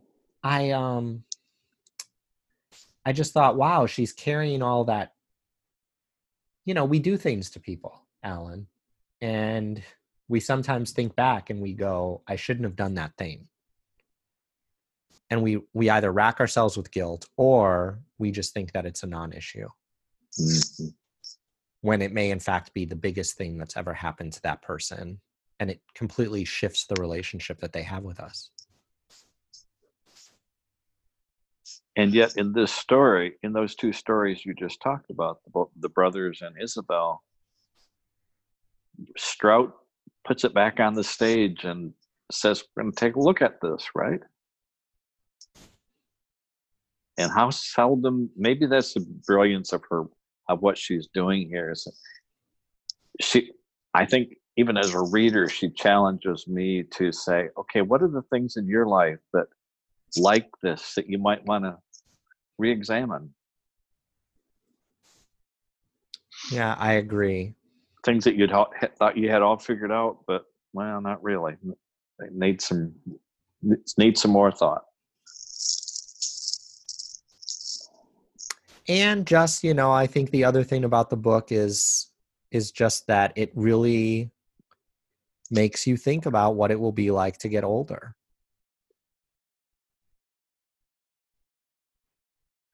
I don't know i wrote in i wrote you know you know me because you you know i always have these books and i write these things but right. uh what i wrote on this kind of like front flap that's blank where I always make all my little notes about things I want to talk about. The very top note says, you know, the book actually makes me want to be an old man. Um, what, what? I'm very surprised that you said that. Go why? Ahead. Well, I why don't know. It surprise because, you? Because you're very young, and so the book, the book gave you some kind of some longing or some winsomeness for being old, growing old. Yeah, I think so. I mean, I've always considered myself an old soul. You know, hmm. I I think that my whole life I've always felt personally like I've I'm much older than I am. But there's there's something about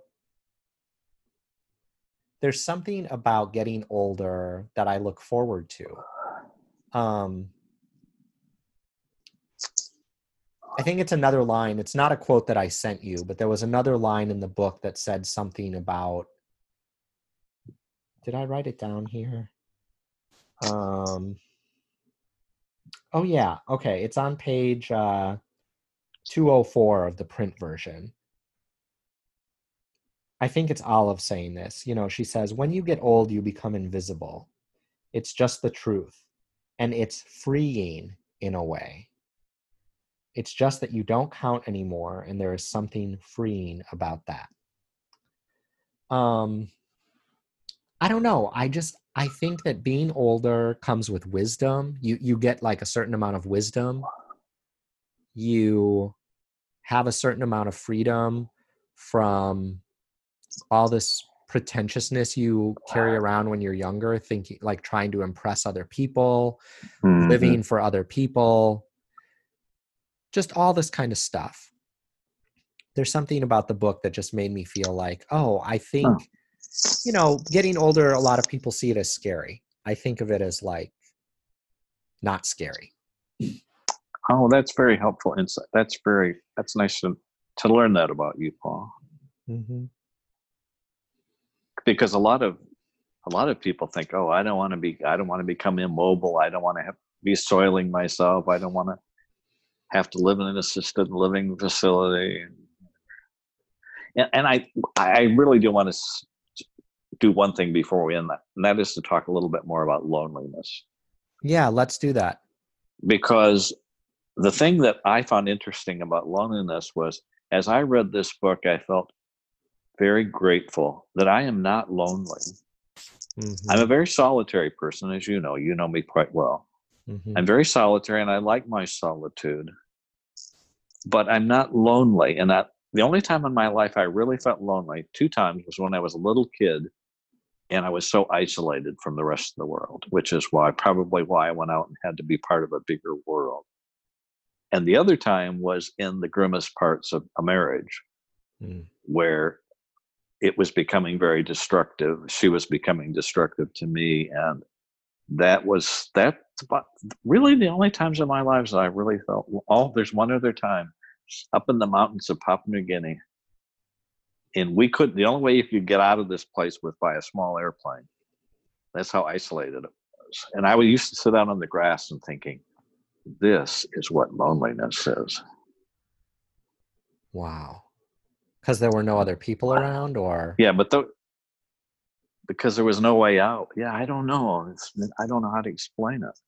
Well, it's you know there was no family, there was nothing familiar. It was I was in the middle of culture shock and um, only Americans among the Europeans there, uh, living with a very almost primitive. I hate that word, but primitive culture. Uh, just felt very alone, very other. Yeah, I'm glad you brought up loneliness. I mean, I it you know, the book did make me think about for example, my mother. Mm. And my mother lives alone and she lives in a big house, kind of like Olive. You know, she's not, I mean, my mother is not like Olive at all in any way, but but this this stuff about the loneliness particularly when she moves into the assisted living community at the end this kind of tiny Mm-hmm. apartment there's this sadness that develops around the fact that her apartment faces north and she doesn't get any direct sunlight i mean you can i can again, again, the light, right?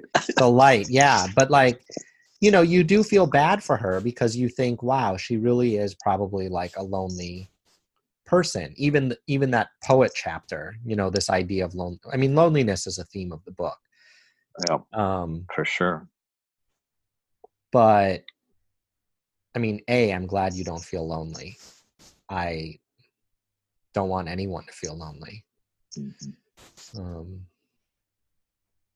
but yeah I, I guess like the thing the reason i brought up my mother was because it's like you know do you does the book also make people who read it think differently about their aging parents or the other Ah. people or the other people in their life who are aging right and how we care for those people and surround them with love and but not in a way that suffocates them because i think some people don't want to be like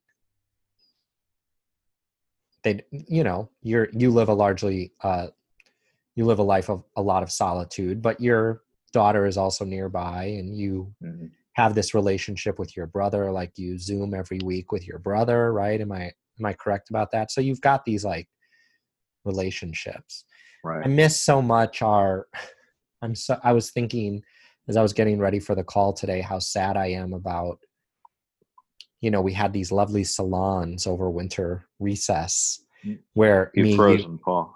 uh-oh am i still frozen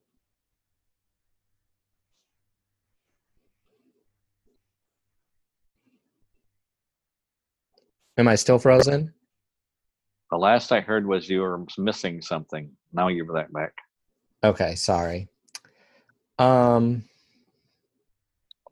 Okay, I was thinking as I was preparing for this Mhm. that I'm I'm really quite sad that we were having these lovely salons at your apartment uh, in the December January time period with some of our other Uh-huh. friends, and I miss just being able to come over and be in your presence, you know, or just be with our be with like our book family, you know, our Right. our little community of people where we sat around and talked about books and then went out to dinner and then drank and you know had like a lovely time um And and and Zoom is a is better than nothing, but it's just not the same, right? It's just there's really something very substantial missing uh, there, isn't there? i think so i mean i think that it it, it does good enough to be able to have a conversation Yeah. and but you don't feel the human presence in the same way Well, and that reminds me, I would love to have you and our our small group come sit together and watch. I can watch it for the fourth time, the Oprah Book Club discussion about Olive again. yeah when it uh when we're finally able to do it Yep, and we're not having to worry about particles in the air. all that kind of stuff exactly Yeah, I'm glad we talked about loneliness, and um, you were talking about, um, uh, you know, aging parents and aging friends, um, and I think what was interesting for me is that my parents' generation, their their mantra was, "We don't want to be any bother to anyone," and I think a lot of that is falling away. And I think this book points out that you're not really being a bother. You know that it's it's part of living. One of the things my mother said as she was in her last days, and she said it probably for a good year plus before she died. She said, "You know, I read in a book somewhere that living is part of dying," and she said, "I want to do it well." Mm. So she lived a full life, your mother. Yeah. And she was talking, you know, that's the kind of wisdom I think that Strout has brought up. You know, lot, little words like that, words of wisdom. This, the one you talked about before, you know, living with living with the mystery and and um, doing so with as much grace as possible. Yeah. and we're being really tested with that right now, aren't we? In this this surreal life we live as a as a world, you know, not being able to contact each other and trying to do it with some grace or not doing it with grace. I mean, I think one of the things uh, that I find really quite troubling about the whole situation is just the fact that people seem so unbothered by other people's potential risk. You know, I mean, up to and including, well, I mean, it starts at the top you know the, the the person in charge of the country presently just does not care about mm-hmm. anybody's life it, you know and to a large extent without going on to a diatribe about politics i mean including his own yes you know what i find quite stunning about the president right now is that you know he's willing actually to risk his own life these rallies this weekend in South Dakota and on the National Mall. I mean, not only I, his life, but every a lot of other lives. Right? Yeah, but but that's what I'm saying is I'm like, uh, you know, it's it's so it's so shows such a lack of human relationship. Like speaking of loneliness, I mean, I think the biggest problem that the president of this country has currently is that he's probably one of the loneliest people that I've ever this was long before he was president. I think he's just a lonely person. He doesn't have any good relationships in his life. In the loneliest office of the world. I mean, every in, president yeah. you talk, every president you talk to, they say it's the loneliest job there is. Barack, Barack Obama said it. Truman said it. You know, uh, all said it's just really lonely you know there's only a handful of people literally four dozen people who've ever experienced that position in the entire and it's just got so to go into that position without loving yourself and without loving and clearly without loving other people like you know he's a narcissist and an egoist and we understand that but he doesn't even love himself enough to be like let me put on a mask right it's okay to do uh-huh. something uh-huh. but just put on i don't know I just, yeah, I think we've got to really, it, it's a real crisis uh, on some. Well, I'm glad you brought that up about and without grace. I, I appreciated you uh, pushing back on that a little bit. You know, there's a lot of th- things happening that are not being done gracefully. Yep. Uh, the people who, you know, it's like the anti-vaxxers or the, or the people who say, no, my, my right to cough on you is you know inviolable that's that's you know so what if you die mm-hmm. it's uh it it's it's a real troubling development in the ethics of of the world really as we get people who are doing these kinds of things and being so uh, outspoken and clear about it i don't think it's i don't think it's a troubling development in the ethics of the world, I think it's a troubling reminder that we haven't unlearned the lessons of the past. I mean, global pandemic and just the way that we've spread disease around the world in general as a species and the history of that mm-hmm. just makes me think like like i'm thinking about you know we we came to this country for example and one of our tactics was biological warfare. You know giving smallpox giving smallpox blankets to the natives. That right? was it was that was that done intentionally? Yes. I didn't realize i didn't know that so we've had biological warfare. i thought it was sort of like an unintended consequence that happened happened. No i think it was pretty intentional. Oh that's really so sad. so you think about like I don't without getting too much into it, like sometimes what I'm thinking about is like, oh, this pandemic is just a way of recreating colonization because so many of the people who are being impacted disproportionately by the virus are people who are poor, people of color, and as as this goes around the world, you know, it's going to be places that are you know largely without great economies. It's not going to you know the the large economies of the world the develop the quote unquote developed countries of the world will eventually emerge from this. Right. What's going to happen to all these places that are and all these people who are not you know? I just i don't know. I don't know well take it to a micro level even if you take a look at the country of the us how many communities are going to be just scoured to nothingness you know? I'm thinking about the midwest and the great plains those areas are not going to be unscathed when this is all over with. No and they in fact you know i mean we're just starting to enter into that phase of the pandemic. I mean it's just beginning so i agree with you areas that were already ravished from economic deprivation in this country of the pa- of the past 40 years are just going to be even more ravished. They don't have the hospital space, any of the stuff. So I don't know. It's really quite tragic. I want to change topics on you before we end because probably Yeah. getting near the end. Um, Yeah. And that is, I'm intrigued by this idea of the rhizomatic. The rhizome. I've been. It's been a wonderful uh visual in my mind and in my head, in my eye.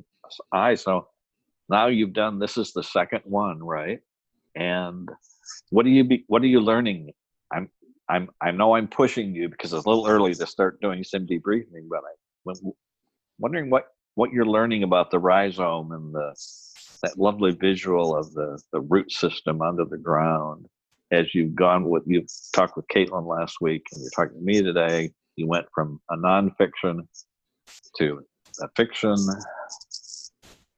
Well, um, I don't know what I'm learning yet, but what I can tell you is that I feel invigorated and excited about the possibilities that are going to come out of it because the surprises the surprises, right? Like, I mean, this book, for, well, both books, you know, I don't know. I mean, I had Adrienne Maree Brown's book, Pleasure Activism, but I hadn't read it. Uh, this book, I don't know that I would have read it. Um, and I, I'm just curious about the surprises that are going to come up, the books that people are going to choose. I'm really interested in people's just why do they read? How do they read? What are they doing? I really am just fascinated by that. And now, like just today, so we're going to see what happens. So, just today, I emailed, like, you know how I ask each of you to yes send me the names of three people, right?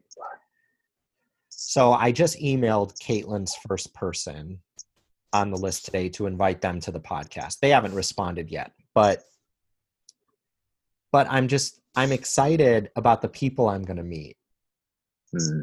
that I don't and what are they going to what are we going to read? Like Kate um, well yeah, we'll see which one of Caitlin's people takes the bait um, and decides to come on. I mean, I hope the first person, but I'm just I'm excited. And then like I was, I just want to be able to see long term like how you how we'll be able to connect books together in ways that we didn't really think about. Well, and that's I'm glad you said that because that's as you were talking, it was coming to me like this was the last book in the world I wanted to read in general. Didn't care for it that much, and yet it had to be discussed. You know, it's like I have had to discuss it with somebody like Paul who can just really dig into this and say, why don't we just take this book and throw it across the room and say, I don't want to read this damn book, you know? and yet in the time we've spent together here, we've seen why. There's something going on here that we just can't dismiss it and can't dismiss Olive, can't dismiss these people. There's something powerful going on here. It's not the greatest structure. It's not the structure I would have preferred her to do this book in, but there's still something very powerful going on. And, uh, you know, you gave me permission with that at the beginning when you said it can be a book you don't like or you having trouble with. And so I took you up on that idea. Well, and I think we've had this experience time and again. I mean, I know I have, where I always leave a discussion of a book, almost always. I almost always leave a discussion of a book much more appreciative of the book Yes. than if I had just read it and not thought about it. When I just read a book and I don't go back through my notes and I just, you know, sometimes a book will blow me away and that's fine. But a lot of times, if you don't talk about the book, you don't really think in depth about what it is that the book is doing. And I'm interested in other people's experiences with these texts. You know, I'm so thankful that you made me read this book because I really don't think I would have ever read it Mhm. and it is despite like you said some of the oddities of the book i'm leaving this conversation tonight feeling i have so many more things to think about i will contemplate some of this stuff it's not a terrible book right like it's not the worst book that we've ever read at least Right. it's not for me I, don't think even consider it a bad book anymore. i don't either i at, think at first I thought it was a bad book. I just thought, hmm. well, especially the first olive, I thought, oh, this is what. nah. But it wouldn't. What- It wouldn't let me go. What is it about a book that won't won't let you go? You know, it's still, still there in the background. when you say you're interested in the idea of the rhizomatic what are you like how is that helping you I was just kind of curious as to see. I, I'm going to be asking this question ongoing as we go through the Mhm. future, and just interested. This, I hope you're going to continue to help us as participants and listeners. Uh, you're going to show by you're going to show and show us rather than tell us. You know, this is what happened in this conversation and that. So I'm hoping you'll do some reflection upon the process of the rhizomatic reader as we go along, as you go along in this journey. Yeah, I think I will. I've already I've already thought, you know, as I've gone through these first two episodes of like you know, I might have to do some like mini episodes where I talk about like, okay, here are some things. Oh, I like that about, or, idea. You know, Mini- like that's a great idea. or kind of like, you know, Krista Tippett does these um is it Krista Tippett? I don't know if it's her if it's another podcast. There's another podcast where they do Oh no, it's not Krista Tippett.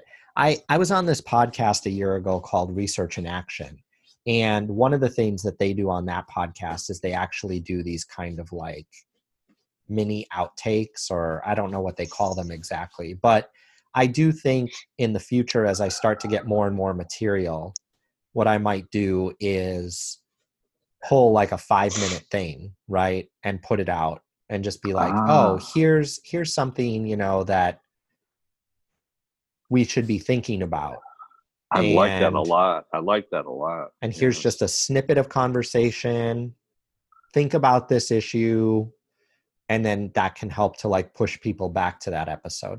Ultimately, what I want to have happen is, of course, I want to build this map, this visual mapping of like, here are the pathways to, that these people are connected. Here are the books that are connected through these pathways. If you liked this book, you what I really want to do, but this is going to take a long time, is I want to be like, oh, you read Elizabeth Strout. You know, maybe you want to read, and I don't know what the book will be, but it would it would be like books that people would not read together. Hmm.